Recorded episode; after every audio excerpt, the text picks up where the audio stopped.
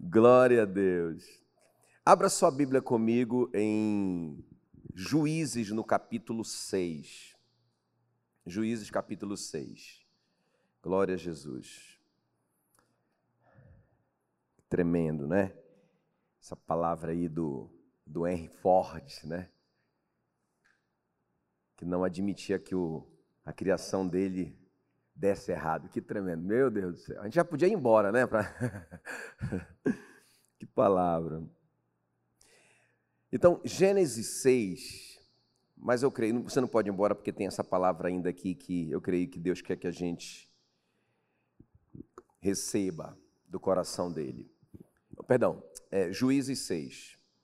Juízes 6, a partir do versículo 15. Só um versículo diz assim: E ele disse: é o Gideão. Ai, Senhor meu, com que livrarei Israel? Eis que a minha família é a mais pobre em Manassés, e eu, o menor da casa de meu pai. Curva sua cabeça, eu quero orar por você. Espírito Santo querido, muito, muito, muito obrigado, Senhor, por tudo. Muito obrigado por essa manhã linda. Meu Deus, o Senhor é demais, o Senhor é tremendo. Obrigado, Senhor, pela nossa capacidade de ver, ouvir, falar, compreender, andar. Obrigado pela vida. Obrigado, Senhor, por essa casa, essa casa do nosso espírito humano que o Senhor é, escolheu para habitar. Obrigado, Senhor, obrigado. Nós estamos tão gratos ao Senhor. Muito obrigado, muito obrigado. E sabemos que quando essa casa, esse tabernáculo se desfizer, nós teremos algo muito melhor, uma casa muito, muito, muito melhor.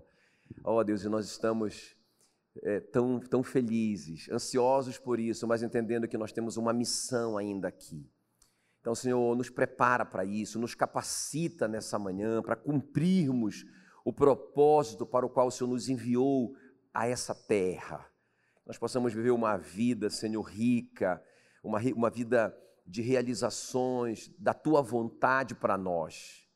Em nome de Jesus, que a gente não, não use a nossa vida só para nós mesmos, para os nossos próprios desejos, mas, Senhor, que nós possamos, naquele dia, dizer como o apóstolo Paulo: combati o bom combate, encerrei a carreira, guardei a fé. Eu creio que o apóstolo Paulo estava dizendo: Senhor, que o Senhor esperava que eu fosse, eu fui, o que o Senhor esperava que eu fizesse, eu fiz. Ó Deus, e que seja assim com cada um de nós. Por isso, nos prepara, nos capacita, nos ensina, em nome de Jesus. Amém, amém, amém, amém. Glória a Deus. Muito bem. Então, Juízes 6,15, não é? A história do Gedeão. Então, irmãos, isso falou tão, tão no meu coração, tão forte no meu coração essa semana. Eu fiquei todo, o tempo todo, essa semana toda, com, com isso na minha cabeça. Eu, eu, quero compartilhar com vocês, né? Porque veja bem, olha a situação do Gideão. A Bíblia diz que é, só um povo, só os midianitas, eles eram tão, tão numerosos e tão poderosos, e eles chegavam ali né, em Israel, eles roubavam tudo que Israel plantava, e não somente isso, por maldade, simplesmente eles destruíam o que sobrava. E isso durou sete anos. E agora, como se isso não bastasse, eles se juntaram, a Bíblia diz aqui, né, com é, Juízes 6,33, eles se juntaram com os Amalequitas e com os povos do Oriente e passaram e se acamparam no vale de Israel contra Israel. Veja bem, já era uma situação tão caótica, tão desesperadora, que Israel estava, agora, irmãos, eles se juntaram covardemente. A Bíblia chega a dizer que era uma multidão incontável, uma multidão incontável. Um massacre, seria um massacre. E aí, o que acontece? A Bíblia diz que no meio disso tudo, o anjo do Senhor ali, né, e quando você vê na, na sua Bíblia, anjo com letra maiúscula, não é? É uma cristofania, é uma pré-encarnação de Jesus Cristo no Antigo Testamento. O próprio Jesus, o próprio Deus falou com Gideão ali. E disse para o Gideão no versículo 12: O Senhor é contigo, homem valente. Não, irmãos. Não, é, é, sabe isso que foi, ficou no meu coração essa semana? Não. Eu tentei, eu fiquei tentando entender isso. Não é? E o Senhor é contigo. Você vai livrar Israel dessa situação, não é? E o Senhor diz para ele assim: chama ele de homem valente. No versículo 14, ele diz para o Gideão: Vai nessa tua força e livra Israel da mão dos midianitas. Porventura eu não te enviei, não é? Irmãos, claro, eu fico pensando no, no Gideão e na reação do Gideão, não sei como que seria a sua reação. Eu, fiquei, me eu me identifiquei muito com o Gideão nessa história. Ele fala assim, mas eu, como assim, Senhor?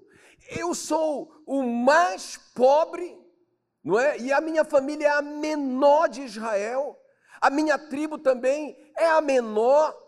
O senhor não está vendo que não tem como isso acontecer, não é? Então, irmãos, é, eu fiquei pensando assim: o que fez o Gideão acreditar nessa palavra de Deus? Quem está me entendendo? Quem está entendendo que foi uma palavra de Deus para o Gideão? Não é? O próprio Deus não é? Claro, ele poderia falar através de um profeta para o Gideão, tudo bem, mas era uma coisa tão grande, eu, eu digo assim, que quanto maior o desafio, maior vai ser a revelação, não é? A revelação que o Moisés recebeu na sarça ardente é porque o desafio de libertar Israel era muito grande, não é? Para que ele não tivesse nenhuma dúvida quando viesse a crise. Quem está me entendendo? Não é? Quando viesse a crise, ele lembraria da sarça. E o Gideão está na mesma situação do Moisés. E Deus está dizendo: você é valente, vai nessa tua força, você vai livrar Israel. Irmão, o Gideão, ele responde de uma forma absolutamente natural. Não é? é o que sai dele é uma reação natural, é uma situação que está lendo as circunstâncias. Senhor, você não está entendendo. É uma multidão incontável, nós somos um povo desse tamanho, nós não temos armas suficientes, nós não temos gente suficiente. Senhor, é, eu sou o menor, sou o mais pobre, ou seja, ele não consegue acreditar, ele não consegue ver com os olhos de Deus. Não é? Veja bem, o que Deus falou muito no meu coração essa semana? Porque eu tenho falado, é, acho que talvez há uns dois meses, eu só estou falando sobre redenção, sobre cruz, sobre o que Jesus fez na cruz, o que nós recebemos por consequência disso, não é? Irmãos, e essa palavra da cruz, Olha o que diz 1 Coríntios 1,18: a palavra da, da cruz é loucura. Quem está comigo aqui? É uma loucura. Vocês não estão vocês não estão vendo junto comigo. É que essa história do Gideão, que a palavra que Deus dá para o Gideão é uma loucura. Vocês não estão vendo assim? Quando eu li essa história do Gideão, eu falei: Meu Deus, que loucura! Quem acreditaria no que Deus falou para o Gideão? Não é? Quem, com os seus olhos naturais, lendo toda a circunstância em volta dele, acreditaria nessa loucura? Não é? Mas a loucura de Deus é mais sábia do que a sabedoria humana, não é? Então, irmãos, foi isso que ficou no meu coração essa semana inteira. Como acreditar na palavra da cruz, por exemplo? Irmão, como acreditar que Deus, o Deus que criou o universo, mora dentro de mim? Quem está me entendendo? Não é? Como acreditar na palavra da cruz? O que é a palavra da cruz, pastor? Por que, que o apóstolo Paulo diz a palavra da cruz é loucura para os que se perdem? É uma loucura. Como que eu vou acreditar que Deus se identificou comigo e se ligou comigo e a gente se tornou um, e aí ele foi para a cruz para morrer pelos meus pecados? Como que eu vou acreditar? Escuta bem, muito importante isso. Como que eu vou acreditar que eu morri com Cristo? Isso não parece loucura para você, humanamente falando? Quem está me entendendo?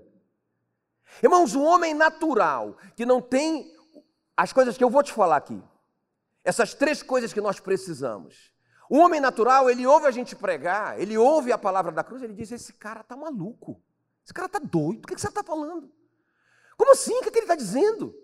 Não é? Como que ele está? Ele está dizendo que eu morri, eu morri com Cristo, eu fui sepultado com Ele. Como assim que eu ressuscitei com Cristo? E como assim que eu estou assentado com Cristo nos lugares celestiais?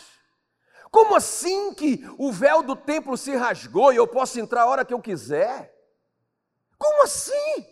Irmão, é impossível ao homem natural crer na palavra da cruz. Quem está me entendendo? Então eu estou falando, eu falando a palavra da cruz, a palavra da cruz, a palavra da cruz. Aí de repente eu sei que foi o Espírito Santo que falou para mim. Você tem que, você tem que ensinar para eles como acreditar na palavra da cruz. Porque muita gente pode tentar acreditar nessa palavra de uma forma humana e, e, e é impossível. É impossível. A palavra da cruz é loucura e vai continuar sendo loucura para os que se perdem, mas para nós, para nós que somos salvos, é o poder de Deus. Amém, queridos? Então, a questão é: como acreditar? Como acreditar, né? Como que o Gideão acreditou? Eu quero mostrar isso para vocês. O que aconteceu com o Gideão para ele acreditar? E o que, é que tem que acontecer conosco? Para nós acreditarmos na loucura dessa palavra da cruz, não é? Olha o que aconteceu com o Gideão, é, Juízes 6,34. Então o Espírito do Senhor revestiu a Gideão. Irmão, pensa bem: o cara que era o menor, o cara que era o mais pobre, o cara que era da menor tribo, não é?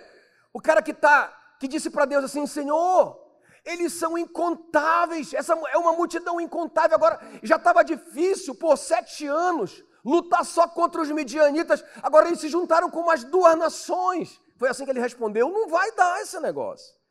Só que agora, quando a Bíblia diz: Olha, o Espírito do Senhor revestiu a Gedeão, o qual tocou a rebate, ou o chofar, e os abieritas, quase que dá um torcicolo lingual, se ajuntaram após ele, os caras acreditaram nessa loucura também. Eu profetizo que vocês vão acreditar nessa loucura. Irmão, pensa, ele vai tocar, e aí ele, ele não acreditava antes mas algo aconteceu dentro dele, que agora ele toca, tá, ele toca, irmãozinho, e um monte de maluco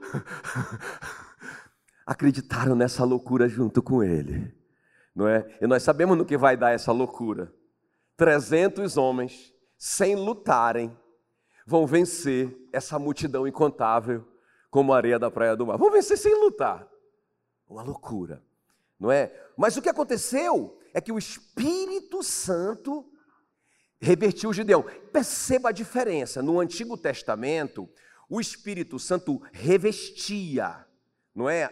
O, tudo o que aconteceu no Antigo Testamento, por obra do Espírito Santo, era algo temporário. O Espírito Santo vinha como que possuía aquela pessoa por um período, não é? Aquela pessoa era possuída. No Novo Testamento é diferente.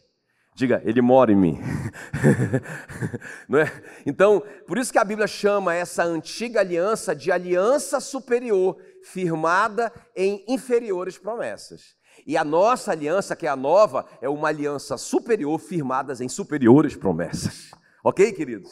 Então veja bem, mas o que aconteceu no Gideão é que o Espírito Santo entrou em ação e algo aconteceu dentro dele, né? de dentro para fora. Então veja bem, irmãos, é muito sério isso. Olha o que diz 1 Coríntios 2,14. Ora, o homem natural não aceita as coisas do Espírito de Deus, porque eles são loucura. Então, o homem natural, o que é um homem natural? É um homem, não é necessariamente um homem que não é crente, não é? Ele pode ser, porque veja bem, vamos entender isso aqui, nós somos 1 Tessalonicenses 5, 23. É importante você entender isso para a gente avançar. Quem está comigo? Não deixa o diabo te distrair agora, presta atenção. Então, nós somos corpo, alma e espírito. Ou melhor, nós somos espírito, alma e corpo. É assim que diz 1 Tessalonicenses 5, 23. Essa é a ordem correta que deveria ser. Espírito é de dentro para fora. A alma, a nossa mente e o nosso corpo. A gente que troca isso, né? A gente primeiro satisfaz as concupiscências do nosso corpo, não é? O corpo é, vence a, a alma, não é? E a alma oprime o nosso espírito humano. Está errado. Deveria ser o contrário. Diga comigo: espírito, alma e corpo. Então veja bem: o homem natural não aceita as coisas do Espírito de Deus, porque eles são loucura e não pode entendê-las, porque elas se discernem espiritualmente. Então, irmãos, um homem que está vivendo na carne, ou um homem que está vivendo só com a alma dele, com a mente dele, com a razão dele, ele nunca vai entender a cruz. Ele nunca vai, nem vai entender e nem vai aceitar a palavra da cruz, ainda que ele seja um cristão, um crente. Ele aceitou Jesus, o Espírito Santo veio habitar nele, mas, mas ele nunca evolui, ele fica ali naquela situação, não é? O Espírito Santo está lá, mas o Espírito, ele não deixa o Espírito Santo dominar o espírito dele, para o espírito dele dominar a alma dele, para a alma dele liderar o corpo dele. Então, irmão, apesar dele ser um crente, ele é natural, porque ele não é, ele não é uma pessoa espiritual. Olha, olha só a diferença, vamos ver. Ora, o homem natural não aceita as coisas do Espírito de Deus, porque eles são loucura, até para o crente, até para o crente natural. E não pode entendê-las, porque elas se discernem espiritual. Porém, o homem espiritual discerne todas as coisas, mas ele mesmo não é discernido por ninguém. Ou seja, ninguém entende ele. O homem espiritual consegue entender. Não me pergunte como. O Espírito Santo está lá, como está naquele crente natural. O Espírito Santo está lá. Só que, é isso que nós vamos falar hoje. Só que esse homem, ele consegue crescer, o espírito humano dele cresce ao ponto de que o Espírito Santo consegue comunicar com ele. A Bíblia diz que aqueles que são filhos de Deus são guiados pelo Espírito de Deus. Quem está me entendendo? Então ele consegue, ele fica online, ele fica ligado, ele ouve, ele obedece. Não é fácil para ele tanto quanto é tanto quanto não é para o crente natural, mas ele o espírito dele está no comando. O espírito dele comanda as emoções dele, a alma dele e, portanto, comanda o corpo dele. Não é? Ele faz aquilo que o espírito dele, guiado pelo Espírito Santo, quer que seja, que seja feito. Quem está me entendendo? Mas o homem natural não aceita isso. Não aceita. Ele não aceita as coisas, porque elas se, elas se discernem, elas só podem ser compreendidas espiritualmente. Agora, o homem espiritual, ele consegue discernir, ele consegue entender, ele consegue receber. E agora, ele é, ele não é discernido por ninguém. Ninguém entende o homem. Vamos chamar ele de fanático. Vão chamar ele de maluco. Imagina os caras falando para o Gideão, Gideão, ei Gideão, te, te manca, camarada. Gideão, você está maluco de acreditar numa loucura dessa? Porque, Gideão, vamos fazer conta. Vamos fazer conta, Gideão. Tá ligado que é impossível? Realmente, quando ele, sem a ação do Espírito Santo, sem a ação do Espírito Santo, ele, ele é um homem natural. E ele diz: não dá. Já fiz a conta. Sou menor, sou mais pobre, sou da menor tribo. Não vai dar. Quando ele ele recebe o revestimento do Espírito, e nós, diferente do Gideão, o Espírito mora dentro da gente, só falta a gente conectar com ele. Aí ele começa a acreditar nessas loucuras de Deus. Quem está comigo aqui? Tremendo isso, não é? Irmãos, o meu tema com vocês nessa manhã é mente renovada. Se nós não renovarmos a nossa mente, como assim, pastor? Como assim? Se o, se o nosso espírito não comandar a nossa mente, o nosso corpo vai fazer coisas que a gente não, não, não só a gente, mas principalmente Deus não queria que, que fossem feitas. Quem está comigo? Nós precisamos deixar o nosso espírito, que está sendo liderado pelo Espírito Santo, influenciar a nossa mente. Quem está me entendendo? E é isso que eu vim te falar a prática, como fazer. Quem está me entendendo?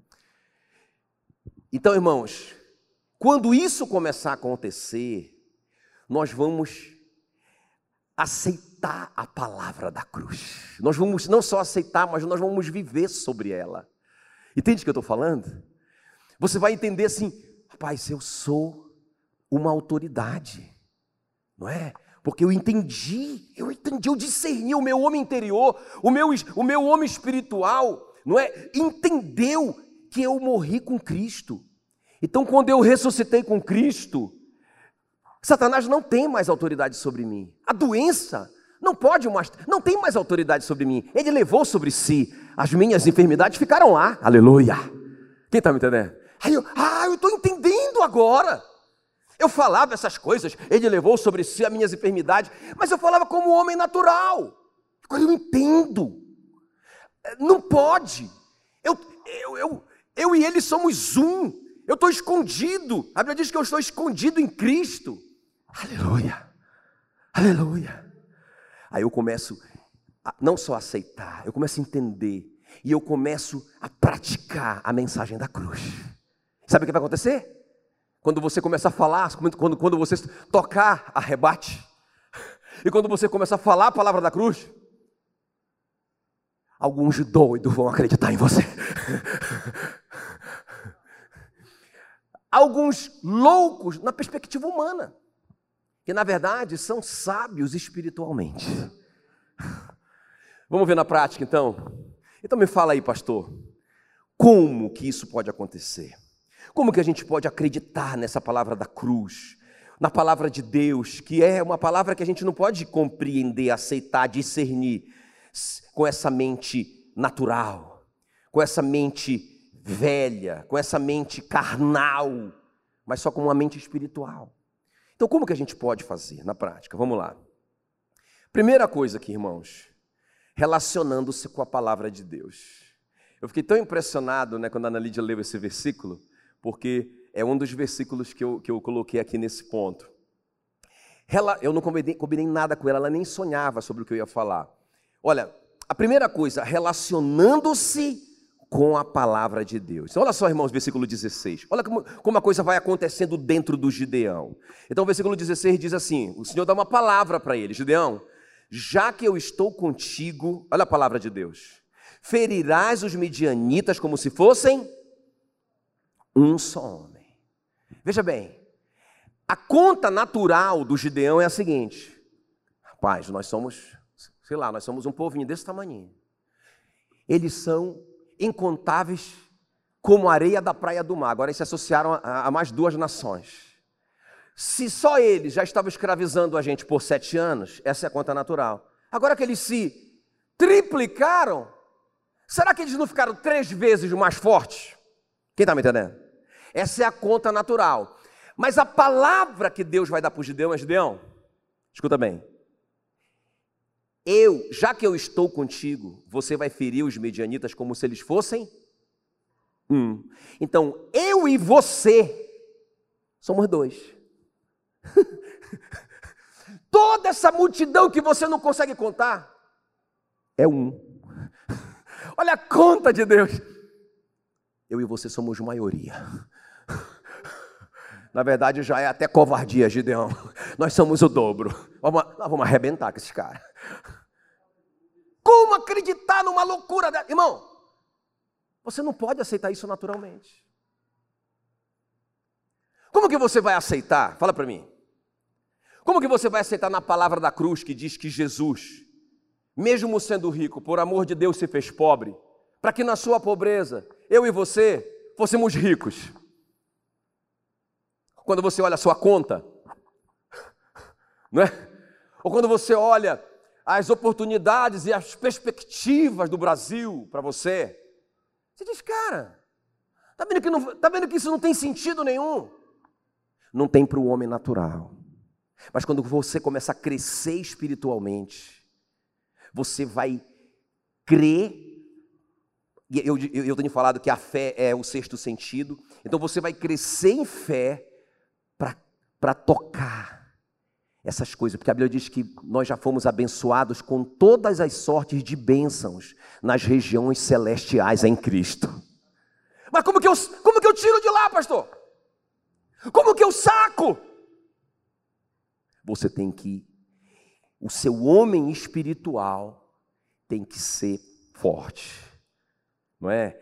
O, o apóstolo Paulo fala desses dois homens, o espiritual e o velho homem, né, que fica lá, está morto, mas está lá, não é? Ele está lá.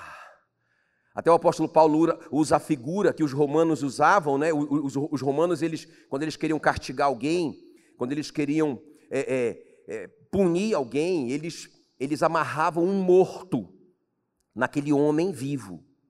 E aí o morto começava a apodrecer, e não somente isso, né, o incômodo do fedor, do peso, mas os bichos do morto começavam a entrar na carne do vivo.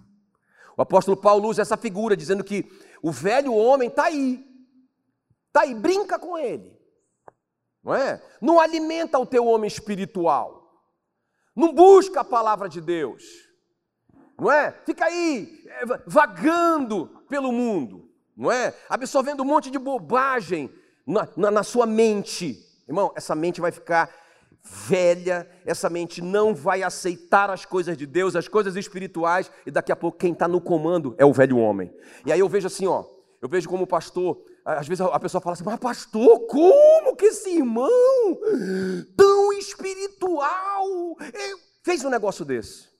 Irmão, ser espiritual, não é? é? Depende muito do que nós estamos vivendo agora e fazendo agora. Quem está me entendendo?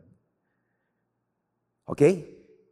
Você começar a não se alimentar da palavra, você volta para aquele estágio inicial.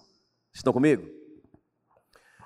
Então veja bem, o que o Gideão pensa a princípio não está em linha com o que Deus pensa. Deus pensa assim: nós somos maioria. Eu estou com você, Gideão. Nós somos maioria. O Gideão pensa diferente. Mas à medida que o Gideão vai ouvindo a palavra de Deus, ele vai mudando a maneira dele pensar. É interessante. O Senhor fala com ele em Juízes 6,12: O Senhor é contigo, homem valente. Valente? Senhor não está entendendo. Eu estou malhando o trigo no lagar, porque eu estou apavorado. eu tô, eu tô, eu tô debulhando o trigo no lugar de, de fazer vinho escondido. Não é? Como que o Senhor me chama de valente? Olha como que Deus olha para ele. Quem está me entendendo? Deus olha para você e, e, e, vê assim, ó. Eu estou vendo assim alguns empresários poderosos aqui. Estou vendo algumas pessoas, alguns influencers aqui, poderosos, não é? Agora, Deus olha para você, não é? Porque a Bíblia diz que a obra que ele começou, ele há de completá-la. Então, se ele começou, você, se você nasceu, ele já te vê completo. Quem está me entendendo? ele já te vê naquela posição que ele te fez para você estar, para influenciar as pessoas que você nasceu para influenciar. Mas como que a gente se vê? Ele diz assim: Você é valente. Não, eu sou, eu sou covarde. Senhor, contra fatos não tem argumento. Olha, o Senhor me chama de valente, mas eu estou escondido aqui do inimigo. Eu estou apavorado. Como assim, valente? Mas o Senhor foi liberando a palavra. Quem está me entendendo? Quem está me entendendo? Vocês estão, vocês, estão, vocês estão conseguindo se identificar com isso? Se você se expuser à palavra, se você ficar lendo a palavra, você ficar lendo a palavra, você vai entendendo a sua verdadeira identidade. Eu sou filho. O Espírito Santo ó, conseguiu conectar. Conseguiu conectar com o meu espírito. Porque meu espírito estava tão miseravelmente é, faminto, tão, de, tão desesperadamente é, inanimado pela falta de alimento, que agora ele conectou. Olha, eu sou filho. O Espírito Santo testifica com o meu espírito que eu sou filho de Deus. Filho e sou herdeiro de Deus e co-herdeiro com Cristo. Irmão, aí o crente vai começando a. Cara, eu sou filho, sou filho. A, a despeito do, de, de alguns fracassos, de algumas falhas, eu sou filho. Porque você está você tá em, você tá em contato com a palavra, você está deixando o Senhor mudar a sua maneira de pensar, o Senhor, você está deixando o Senhor é, implementar na sua mente o pensamento dele a seu respeito. Quem está comigo? Interessante que o Gideão a princípio responde assim: ah, Juízes 6,13, ai Senhor meu, olha só o cara, olha só o cara que vai se tornar um grande herói nacional. Ai, ele diz, ai? Senhor meu, se o Senhor é conosco, por que nos sobreveio tudo isso? E o que é feito de todas as suas maravilhas que nossos pais nos contaram? Sabe, ele lê a circunstância, Senhor, como assim? Senhor está dizendo que o Senhor é comigo e a gente está vivendo essa tragédia toda? Como assim que o Senhor está dizendo que o Senhor é conosco? Onde estão as tuas maravilhas? Ah, as tuas maravilhas são só histórias da carochinha para nós. Porque não acontece nada disso. Você está vendo que ele está lendo a vida dele com a mente natural dele. O que a mente natural dele está dizendo? Ei, tem uma multidão aí incontável, meu amigo. Eles vão arrebentar com a gente. Não é? E o Senhor está dizendo, Gideão, se eu estou contigo, nós somos maioria, vamos lá. Mas peraí, Senhor, se o Senhor é, tem alguma coisa errada. Se o Senhor se fez pobre para eu me tornar rico, e eu continuo miserável. Não, Senhor, tem alguma coisa errada nisso daí. Eu não consigo entender isso, não. Eu não consigo acreditar nisso, não. Contra fatos não tem argumentos. Eu, tô, eu continuo tendo esse sintoma dessa doença, Senhor. Onde estão as tuas maravilhas? Irmão, nós temos que entender que o milagre começa dentro de nós. O milagre começa dentro, quando o Espírito Santo consegue conectar com o nosso espírito e o nosso espírito começa a liderar a nossa alma a nossa mente, a nossa mente começa a se renovar e mudar, aleluia, e a gente começa a agir com o nosso corpo aqui, ó, começa a agir corpo, ah, começa a agir com o corpo, no que diz respeito a, a ir com a nossa perna, a tocar com as nossas mãos, a ver com os nossos olhos aquilo que está de, em linha com a palavra de Deus. Quem está me entendendo? Muito tremendo isso. Vai nessa tua força, o Senhor diz para ele, palavra. Vai nessa tua força e livra Israel da mão dos midianitas. Porventura eu não te enviei. Olha, olha a mente natural do Gideão. Não, Senhor, versículo 23. Senhor, ah, eu, eu sou o mais pobre. Aí o Senhor diz assim, e ele fala assim mesmo, e eu estou apavorado porque eu vi a face do Senhor. E o Senhor diz para ele, Gideão, agora sim, é, é, Juízes 6, 23, o Senhor lhe disse, paz seja contigo, não tenha medo, você não vai morrer. Diz aí para esse crente que está do seu lado, paz seja contigo, você não vai morrer. Não, pastor, mas o senhor não está entendendo. Como diz o goiano, o senhor não está entendendo. Tem muita gente morrendo. Oh, senhor, paz seja contigo. Não tenha medo, você não vai morrer. Isso é palavra. Então a mente dele começa a ser mudada, influenciada pela palavra. Deixa eu só abrir esse parênteses aqui, que é importante a gente entender isso, irmão. Como que, como que o homem caiu lá no começo? É muito interessante isso. Quer ver? Olha só comigo aqui, Gênesis 2,9. Olha como que tem a ver com isso, que é a palavra de Deus contra o que eu penso. O que eu acredito com a minha mente natural, sem a influência do Espírito Santo. Olha só como isso é muito sério. Gênesis 2,9. Fez o Senhor Deus brotar toda sorte de árvores agradáveis, agradáveis à vista e boas para alimento, ok? Quem está comigo? Beleza. E também a árvore da vida no meio do jardim. E a árvore do conhecimento do bem e do mal. Quem está me entendendo? Que Deus fez brotar tudo. E lá no meio, no centro, o que estava lá? Bem forte. Árvore da vida, bem no centro. Isso é uma mensagem subliminar para o Adão. E Adão, o centro da sua vida, do seu viver, é, a, é o zoe de Deus, é a árvore da vida, é o fruto dessa árvore, é, é dessa árvore que você tem que se alimentar. Está tá ligado, Adão? Presta atenção. Agora olha só, o versículo 16: O Senhor Deus lhe deu esta ordem: de toda árvore do jardim comerás livremente. Quem está ligado que isso está incluído a árvore da vida? Hã? Se ele, ele colocou a árvore da vida lá no meio, lá no centro, a árvore do conhecimento do bem e do mal também está lá perto. Mas ele, primeiro veio a árvore da vida, é o centro. E aí depois Deus disse para ele assim: ó, de toda árvore do jardim pode comer. Claro que está incluída a árvore da vida, só que ele diz assim mesmo. Só que ele diz assim, mas, versículo 17: Da árvore do conhecimento do bem e do mal não comerás, porque no dia que dela comeres, certamente morrerás. Qual é a vontade de Deus então? Se ele pode comer tudo, então, qual é a vontade de Deus? Que ele coma a vida. Que ele esteja cheio da vida de Deus, para ele viver bem. Tá, agora só que a serpente está ligada nisso. A serpente está. Rapaz, se esse camarada. Olha o que a serpente está pensando. Ela faz a reunião dela lá com os demônios caídos. Rapaz, se esse camarada comer o fruto dessa árvore primeiro, nós estamos lascados, meu amigo. Porque ele vai se encher de Deus, o espírito humano dele vai governar a alma dele de acordo com a vontade de Deus.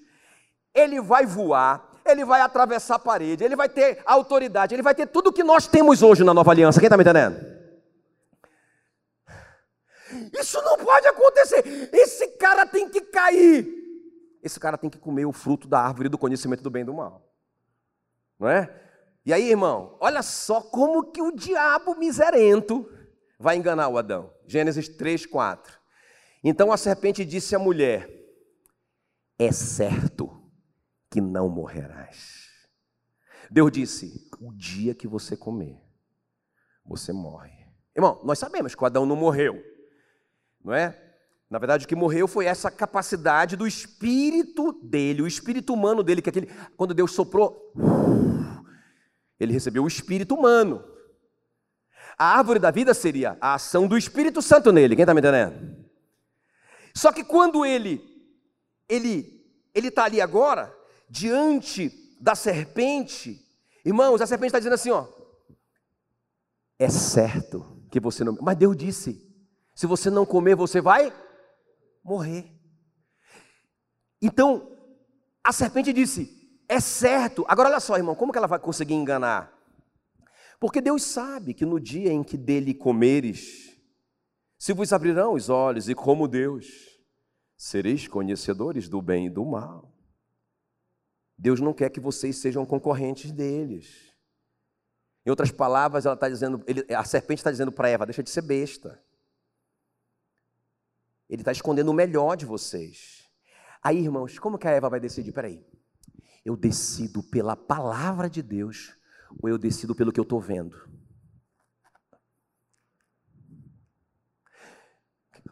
Por qual perspectiva o Gideão vai escolher?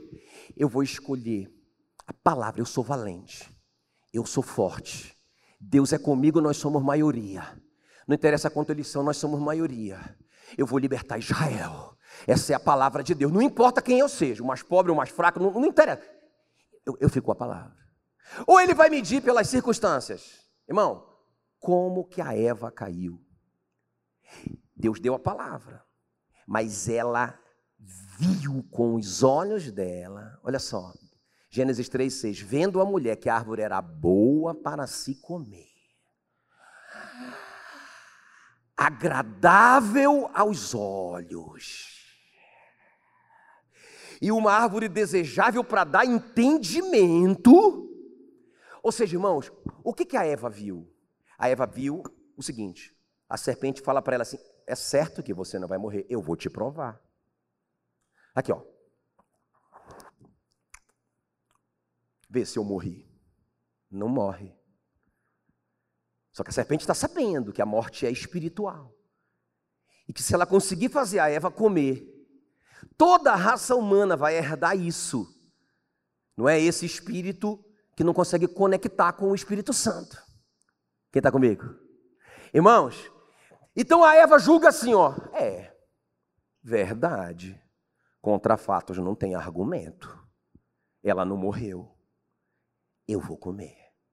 Porque realmente faz bem, é bom, é, é gostoso, é bonito. Quem está me entendendo? Hã? Qual que vai ser o seu julgamento? Pela palavra ou pelo que as circunstâncias dizem? Pela palavra da cruz, que é uma loucura para o homem natural, não é? Ou pela circunstância que você está vendo? Como que você vai decidir a sua vida? Amém, queridos? Muito forte, não é? é olha o que diz Provérbios 4:20. Filho meu, atenta para as minhas palavras aos meus ensinamentos, inclina os ouvidos. Não os deixes apartar-se dos teus olhos, guarda-os no mais íntimo do teu coração, porque são vida para quem os achas, interessante para quem os acha, e saúde para a sua alma. É isso que diz? O seu corpo. Por quê? Por que, que a palavra de Deus é saúde para o corpo físico? Porque quando você está cheio da palavra, você começa a pensar como Deus pensa, não é? E a Bíblia diz, e a palavra de Deus diz, que Jesus já levou todas essas enfermidades sobre ele, aleluia. Isso influencia a minha vida física, meu corpo físico, que tremendo. Mas eu não posso. Agora, qual é, a, qual é a direção de Deus? Atenta para as minhas palavras, aos meus ensinamentos inclina os ouvidos, não os deixes apartar-se dos teus olhos, guarda-os no mais íntimo do teu coração. Essa é a coisa mais importante que você tem. Isso vai influenciar a sua vida. Olha que Deus disse para Josué: Josué, para você conquistar aquilo que eu já dei, para você conquistar a promessa da terra prometida, eu só vou te dar um único comando. Você só tem que fazer isso. Josué 1:8. Não cesses de falar, diga falar, sobre o que você tem falado. Não cesses de falar deste livro da lei antes, ou seja, você só vai conseguir falar se antes você meditar nele de dia e de noite. Quanto tempo você deixa a palavra mudar a sua mente, influenciar a sua mente? Quanto tempo você se expõe à palavra de Deus? Meu Deus. Para quê? Para quê? Para que tenhas o cuidado de fazer tudo quanto nele está escrito, é o que a Ana Lídia falou do manual. Então farás prosperar o teu caminho e serás bem-sucedido. Amém, queridos? Segredo, segredo. Aleluia. Aí sim, 2 Timóteo 3,6. Toda a escritura é inspirada por Deus e útil para o ensino. Para quê? Para repreensão, para correção e para educação na justiça, a fim de que todo homem a fim de que o homem de Deus seja perfeito e perfeitamente habilitado para toda boa obra. Irmão, qual é o segredo? Qual é o segredo? Eu tenho que expor o meu espírito humano. Diga, eu sou corpo, alma e espírito. Vamos definir assim, ó. Olha aqui. Olha para mim. Pergunta assim: quem sou eu? Vocês agora. Quem sou eu? Agora vocês dão. Fala mais alto. Você é um espírito ok? Que possui uma alma, uma mente e habita um corpo. É isso que você é. Ou deveria ser. Porque muitos, o seu espírito dorme há muito tempo. Dorme. E não consegue conectar com o Espírito Santo. E segundo lugar, irmão, para a gente avançar. Então a primeira coisa é isso, irmão, a palavra, a palavra, a palavra. Eu só consigo eh, aceitar a palavra da cruz Irmão, se eu tiver, se o meu espírito estiver bem alimentado, ok? E a segunda coisa aqui.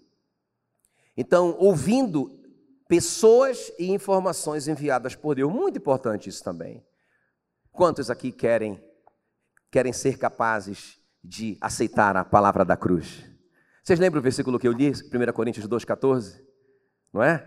O homem natural não aceita não discerne a palavra da cruz, é loucura para ele, não é? Mas o homem espiritual discerne. E ninguém entende ele, não é? O que é que você quer ser, um homem espiritual ou um homem natural? Não é? Então, a primeira coisa qual é? Qual é a primeira coisa? A palavra. Relacionamento com a palavra. Eu não estou falando de ler a Bíblia, eu estou falando de um relacionamento diário, consistente, não é meditar dia e noite na palavra de Deus. Segunda coisa, então, ouvindo pessoas e informações enviadas por Deus. Muito importante isso aqui. Olha o que diz Juízes 7, 10, gente, muito forte. Se ainda temes atacar, ou seja, olha o que Deus fala para o Gideão, Gideão, se com todas essas palavras que você já tem, não é? Você já está cheio do Espírito Santo. Olha só, irmãos, você já tem o Espírito Santo aí, ainda que seja revestindo, ainda que não seja dentro como nós, não é? Você já tem todas essas palavras que eu já te dei, você já começou a pensar diferente, mas se ainda você tem medo, versículo 10: se ainda temes atacar, desce tu com teu moço por ao arraial e ouvirás o que dizem. Olha só, irmãos, olha o que as pessoas estão dizendo a seu respeito. É muito importante. Depois fortalecerás as tuas mãos, descerás contra. Olha, diga, fortalecerás as tuas mãos fortalecerás as tuas mãos com o que as pessoas estão dizendo. Eu estou te levando, Gideão, para você ouvir as pessoas certas sobre o que elas estão pensando a seu respeito a respeito de tudo isso. Ok? Olha, eu acho interessante, depois fortalecidas as tuas mãos, descerás contra o arraial. Então desceu ele com o seu moço purá até a vanguarda do arraial. Agora presta atenção, lindo isso. O que, é que ele está dizendo? O que, é que ele está dizendo? É muito importante, fundamental, o seu relacionamento com a palavra. Não é? Porque aí você vai, você vai alimentar o seu homem interior e ele vai ficar conectado e o Espírito Santo vai cons conseguir comunicar com ele. Beleza, isso aí é um primeiro passo. Fica comigo aqui, ó. Fica comigo. Esse é o primeiro passo. Agora, uma coisa muito importante: se não fosse, não estava na Bíblia. Se, se fosse só isso, Deus teria dito: Gideão, isso é suficiente. Ele disse: não, peraí. Se você tiver medo ainda, depois desse grande e poderoso primeiro passo, então eu vou te levar num lugar e você vai ouvir pessoas falando sobre tudo isso que eu te falei e sobre você. Se não fosse importante, ele não teria ido. E isso que você vai ouvir vai te fortalecer para que você acredite. Beleza, o Gideão chega lá, quando ele chega lá, como ele chega lá, a Bíblia diz que ele foi lá no fundo do arraial, lá, lá na vanguarda, a Bíblia diz, e a Bíblia diz que ele está escondido com um puá, atrás de uma moita, e aí um, um soldado, um soldado grita da sua tenda, teve um pesadelo. O outro soldado vai lá com ele acudi-lo. E aí ele falou: O que, é isso, rapaz? Ele diz: Cara, eu tive um pesadelo terrível. Qual é o pesadelo? Eu sonhei com um pão de cevada gigante que caía em cima da tenda do capitão e, e destruía todo o nosso exército. O outro diz: Isso não é outra coisa, é a espada de Gedeão, que o Senhor está enviando contra nós e vai arrebentar com todo mundo. O Gideão está ouvindo isso, quem está me entendendo? Eu imagino ele querendo dar um grito, mas o Puá, calma, vamos voltar. Vai tá certo, vai tá certo. Irmão, escuta aqui, o que isso tem a ver com a gente? O que isso tem a ver com a gente? O cara, o cara vai lá ler a Bíblia. Ele tem um relacionamento com a Bíblia dele. Se eu perguntasse aqui, quantos tem um relacionamento com a Bíblia? Eu sei que todos vocês, muito dia e noite. Profetizo, aleluia. Agora escuta bem. Vocês estão assim relacionando com a Bíblia. Vocês estão começando a mudar a mente de vocês. Mas muitos de vocês ainda tem medo. É, mas. É, tô com medo, é, mas. Todo mundo em casa, é. é. Irmão, é, é, é uma questão de sensatez, né? A audiência da televisão quase que dobrou. Que notícia maravilhosa essa aqui da Ibope, né? Fica em casa. Claro. Todo mundo em casa, mais televisão. Mais lixo na mente. Mais espírito desconectado. Mais Satanás reinando sobre a humanidade. É óbvio. Não é? Não precisa ser nem profeta, nem espiritual. Basta não ser burro para passar o dia inteiro vendo televisão. Quem está me entendendo? Não é? Ok? Só se ofende quem está fazendo isso. Eu sei que vocês não estão fazendo. não é? Por isso que eu falo isso. Agora, veja bem, irmãos, é muito forte isso. Porque o cara está lá cheio da palavra, vocês, mas está com medo ainda. Por quê? Porque ele vai ouvir bobagem do homem. Ele vai no lugar que ele não deveria ir. Em vez dele ir aonde Deus está levando ele para vir ouvir. Vocês vieram aqui hoje, estão vendo essa palavra. Deus trouxe vocês aqui não é? Aí o cara sai daqui, em vez dele pegar a Bíblia dele, ele se encher da palavra de Deus, em vez dele escolher as amizades, os influencers, irmão, pelo amor de Deus, os caras me falam dos influencers que eles seguem, eu digo, não, esse cara não é crente. Não, esse cara não é crente. Pessoal, eu digo para os pastores, vamos orar por esse cara, para ele se converter, para ele estar tá ouvindo esse camarada. Esse camarada é o profeta da vida dele, é o guru dele. Esse cara não é nem crente. Não é crente. Por isso que ele tem essa mente natural, por isso que ele não acredita em nada que é espiritual, por isso que para ele, que mesmo que dizendo que é crente, ele acha na verdade essas coisas tudo loucura. É natural. Tem alguém me entendendo? Tem alguém ofendido? Pastor, então me diz como fazer. Como que eu vou saber que Deus está me levando para aquele lugar? Como que eu vou saber se essa pessoa que está falando isso na minha vida, se esse, que, como que eu vou saber se eu tenho que deletar esse influencer miserável que comanda a minha vida? Como? Está aqui, gente, está aqui, preto no branco, facinho, facinho. Filipenses 4:8. Olha aqui. Vamos comigo? Finalmente, irmãos, tudo que é verdadeiro é verdade o que esses caras estão falando? Não é suficiente, pode ser verdade, mas é respeitável o que eles estão falando? É justo, tem que passar por todas essas peneiras. É justo o que eles estão falando, isso é puro. Isso é puro. Isso é amável. Isso é de boa fama. Tem alguma virtude? Louva a Deus o que esse cara está falando para mim. Irmão, como que eu posso ficar ali no pé desse profeta que está falando uma coisa que me faz pensar é, besteira? Como que eu posso ficar ali? Isso não é puro. Como que eu posso ficar ali no pé do cara que está detonando as nossas autoridades? Não está em linha com a palavra de Deus. Toda autoridade foi instituída por Deus. Não há autoridade que não tenha sido instituída por Deus. Quem resiste à autoridade resiste à ordenação do próprio Deus e trará sobre si mesmo condenação. Como que eu posso ficar no pé de um cara que está detonando com todas as autoridades? Será que eu não estou vendo que o que está entrando na minha mente não está em linha com a palavra de Deus? Isso vai me influenciar, isso vai enfraquecer as minhas mãos. Se Deus falou para o Gideão, Gideão, ouve o que os homens estão falando, e as suas mãos vão ficar fortes. Aí você vai para a batalha.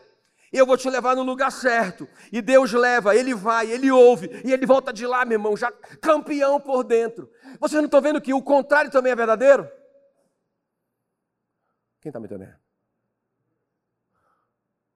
É óbvio, irmãos, é óbvio, é óbvio cara passa o dia inteiro vendo desgraça, vendo é, é, ruína, vendo doença, vendo fracasso. Aí ele pega o celular, o cara pula de um jornal para. Eu estou falando isso de ímpio, não é? Ímpio que faz isso. Aí assiste um jornal, vai para outro jornal, e vai para outro, e assiste as mesmas porcarias, e enche a mente dele de lixo, e ele faz. Aí ele pega o celular dele, e ele. E ele Domingo ele vem para a igreja. Quem é que está mais forte? O espírito dele ou a mente dele? É lógico que é a mente. Quem está no comando? É o espírito ou a mente? É a mente. O que, é que ele vai escolher? A palavra ou ele vai escolher a circunstância? É óbvio que é a circunstância. O que, é que ele vai fazer? Ele vai, ele, ele, ele vai comer a árvore da vida, que é o espírito nele, ou pela, pela leitura que ele fez. Ah, ali, não tem nada demais isso. Tem, tem nada demais. Como é que é aquele demoninho que, que o pastor Gino fala dele? Não tem nada a ver. Tem nada a ver. Isso é, isso é exagero. Irmão, se está na Bíblia, não é exagero. Mas você só consegue escolher isso se você estiver fortalecendo o seu espírito. Em último lugar para a gente orar. Amém? Então qual é a primeira? Pastor, eu quero isso, eu quero ser espiritual. Qual é a primeira coisa? Palavra, palavra, palavra, palavra, palavra. Meu irmão, o cara aqui não tem relacionamento com a palavra de Deus. Entende? Está lá, de, de domingo em domingo ele vem na igreja. De vez em quando ele ouve uma palavra. Irmão, esse cara é fracote. Pra, Satanás não tem nem medo desse camarada. Porque a, a palavra é a única arma de ataque. Quem está comigo? Hã? Capacete, couraça, cinturão, sapato, escudo top, muito importante. Mas a única arma para a gente arrebentar com o diabo é a espada do espírito. É a espada de dois gumes, ela é capaz de penetrar até o ponto de separar juntas e medula, alma do espírito. O que é está acontecendo? A alma está misturada com o espírito. Quem está no governo é a alma. Se você não se enche da palavra, não pode acontecer essa cirurgia. Sai daqui, alma. Quem está no comando é meu espírito. Eu vou, te, eu vou te governar. E você vai governar meu corpo.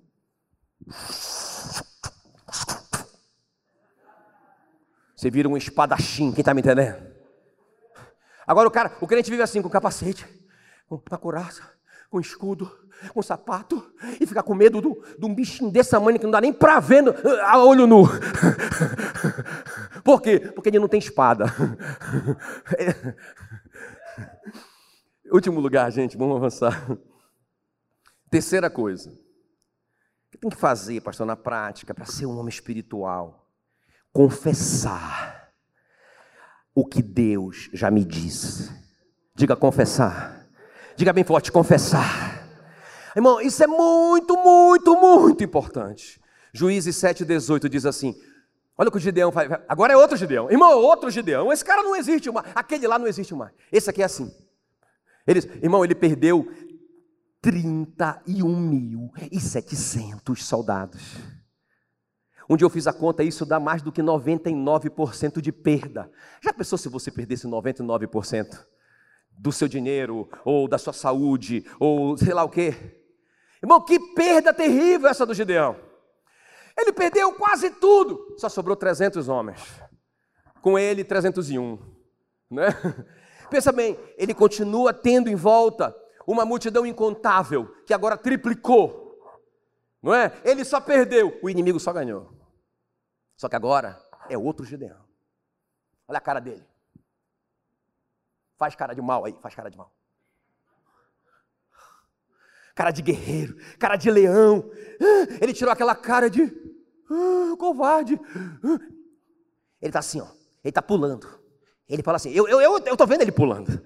Ele está ele tá falando assim, ó, Juízes 7,18, ele está falando assim, ó, quando eu tocar a trombeta, e todos os que comigo estiverem, então vós também tocareis a vossa corneta, e todo o arraial, e direis, pelo Senhor e por Gideão.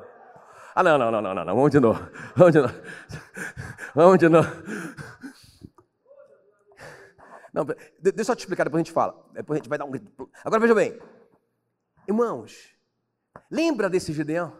Senhor, não dá. Eu sou mais pobre, sou mais fraco, a minha família é menor. Senhor, o senhor não está entendendo. Não dá. Estou com medo. Eu estou aqui no, aqui no lagar, é, é, é, debulhando o trigo. Eu estou apavorado. Não, não, não. Agora eu. E o Senhor falando outras coisas. Valente, forte, eu sou contigo. Nós somos maioria. Você vai libertar Israel? Você, cara. Quem está me entendendo? Quando eu falo para vocês assim, gente, para de confessar derrota, para de confessar derrota. Quem está comigo? Para de confessar derrota. Ou é a palavra, ou é o que você pensa. Aí o Gideão, agora é diferente, ele fala assim, ó. Pelo Senhor e por Gideão. O que significa isso, irmãos? Por que ele dá esse grito? Quando eu não, não entendia esse princípio, eu entendia assim, esse Gideão ficou, foi muito boçal agora, né? Tem que ser só pelo Senhor, rapaz. Está passando o quê? Não. Por que, que é tão importante ele dizer isso? E não foi ele que inventou isso, Deus falou isso para ele.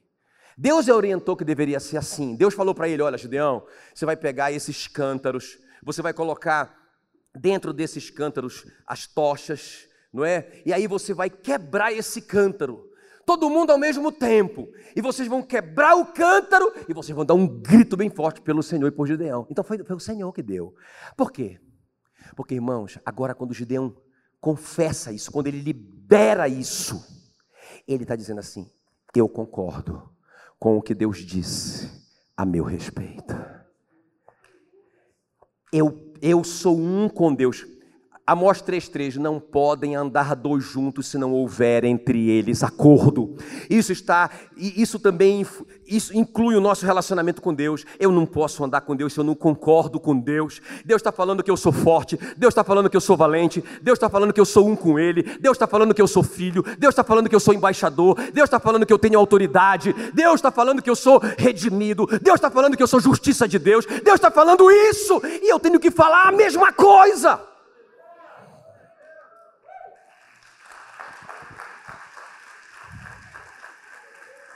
Irmão, deixa eu te falar uma coisa. Eu vejo o diabo enganando a igreja. Por exemplo, quer ver uma coisa? É, o diabo fala assim: é, é a doutrina da prosperidade. E, e, aí fica um monte de gente preso nisso e não pode mais falar de prosperidade. Isso é mentira do diabo. A Bíblia fala sobre prosperidade, irmão.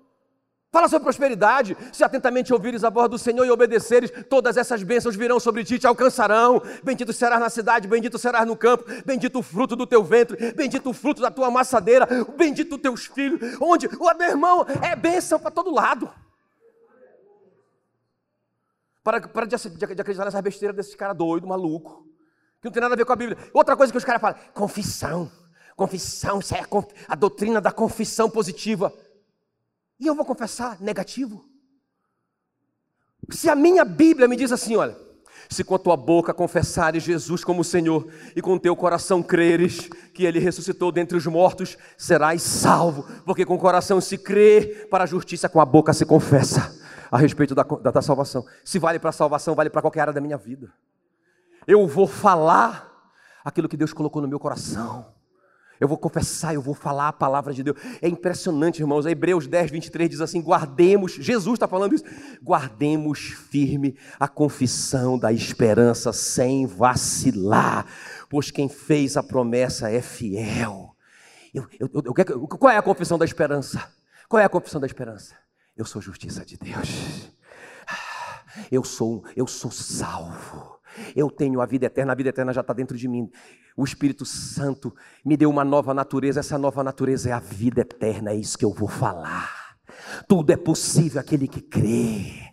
Meu Deus do céu, o Senhor, segundo a sua riqueza em glória, já me abençoou com todas as sortes de bênçãos na região celestial em Cristo. É isso que eu vou confessar, meu irmão, em nome de Jesus. Como que eu vou me tornar uma pessoa espiritual? Meu relacionamento com a palavra, escolhendo minhas amizades e as minhas influências e confessando aquilo que Deus já me disse, aquilo que eu acredito que é verdade. Irmão, sabe onde que vai dar essa loucura do Gideão? Sabe onde que vai dar essa loucura do Gideão? Irmãos, é muito tremendo isso. Termina assim, Juízes 7, 21 permaneceu cada um no seu lugar ao redor do arraial, daquele arraial gigantesco, milhares de pessoas, que todo deitou a correr e a gritar e a fugir ao soar das trezentas trombetas. O Senhor tornou a espada de um contra o outro, meu Deus do céu. Já, pensou, irmão? Trezentos homens contra uma multidão. Você acredita nisso? Se você não consegue acreditar, eu, escuta bem, eu não estou te julgando, mas se você acho que tem alguma coisa errada aí, não posso acreditar nisso. Tá todo mundo doido. Se você pensa assim, é porque lá no fundo você ainda é natural. Você precisa fortalecer o seu espírito. Tinham 300 contra milhares. E a única arma que eles tinham era um cântaro vazio. Não me pergunte por que, eles quebraram aquele cântaro. Eu já vi tantas teorias a respeito daquilo. Que lá dentro tinha a luz da tocha. E quando eles quebraram o cântaro, aquela luz iluminou. Irmão, é tanta teoria. Para mim é a seguinte: Deus falando assim, ó eu vou vencer com coisas sem valor nenhum. eu, lembro uma vez, eu pesquisei, pesquisei, pesquisei, e rapaz, eu vou descobrir. Porque que ele, moça, eu ouvi todos os pastores do Brasil e, e alguns do mundo. Nenhum me convenceu. No final eu comecei a orar, Senhor, mas por que me? Me fala. Porque esses caras não conseguiram me, me, me explicar esse negócio. Foi isso que ele disse para mim. Sabe, é igual Jesus. Ele cospe no chão mistura cuspe com lama e passa no olho. Vamos estudar essa lama e esse cuspe, assim que a gente é, né? Para mim significa o seguinte: as coisas mais desprezíveis da terra, como cuspe e lama, eu posso usar para abençoar. Até você eu posso usar para abençoar. Se você se pensa, se você se considera assim tão sem valor. Para mim, irmão,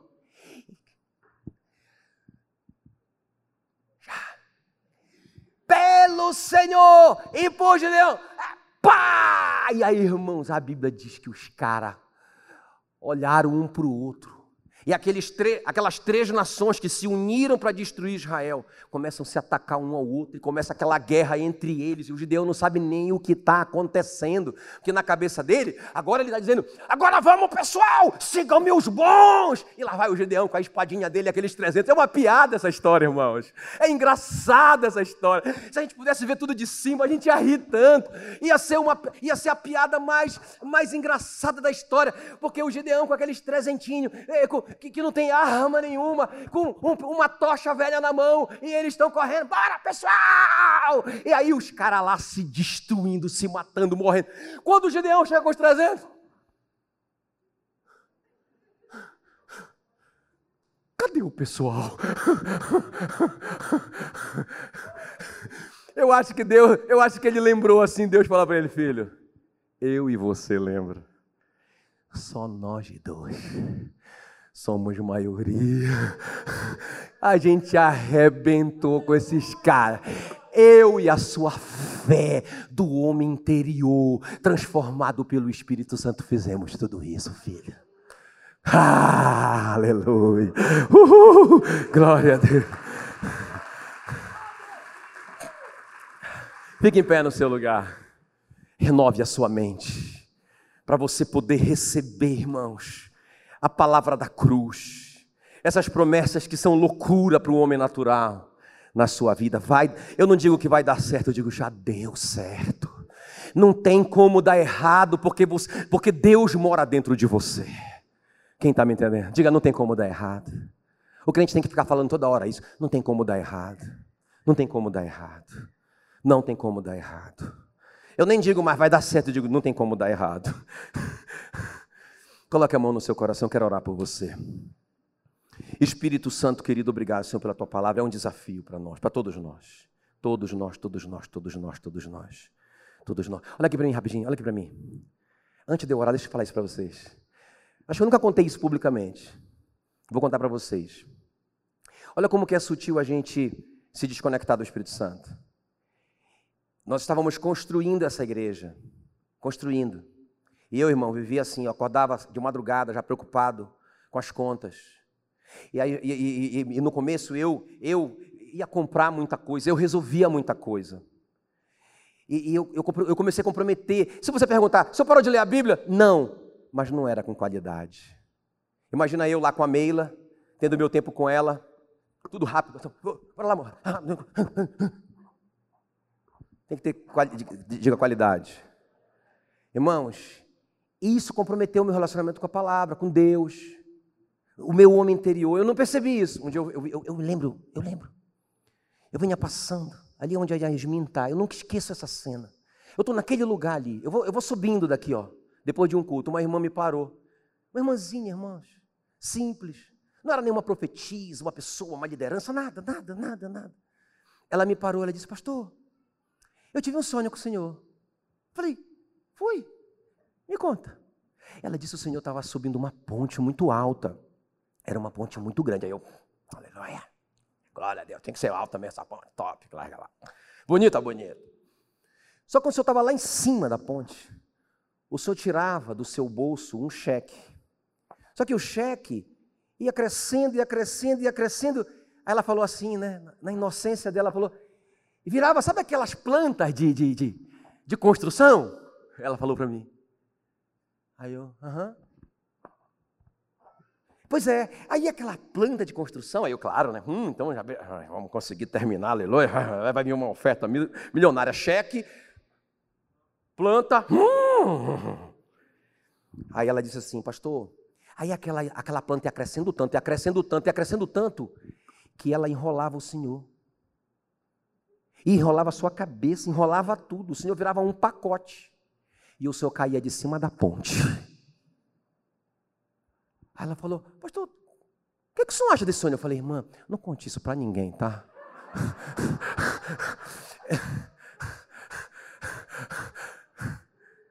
Porque eu pensei assim, eu tenho que me resolver com Deus. Quem está me entendendo, irmão, que não tem campeão, poderoso, medalha de ouro nessa história? Quem está me entendendo? Aliás, tem medalha de ouro, mas é o cara que se não continuar treinando, não vai ser nem prata na outra Olimpíada. Não vai nem se classificar. Irmão, voltei para casa. Eu lembro que eu peguei meu telefone. Lembra do negócio chamado telefone convencional?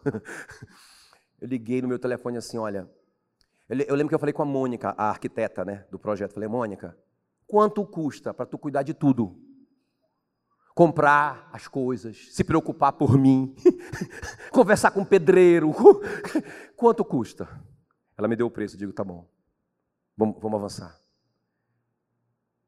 Quem está me entendendo que é uma escolha, uma decisão, a palavra as pessoas que você se relaciona e aquilo que você confessa.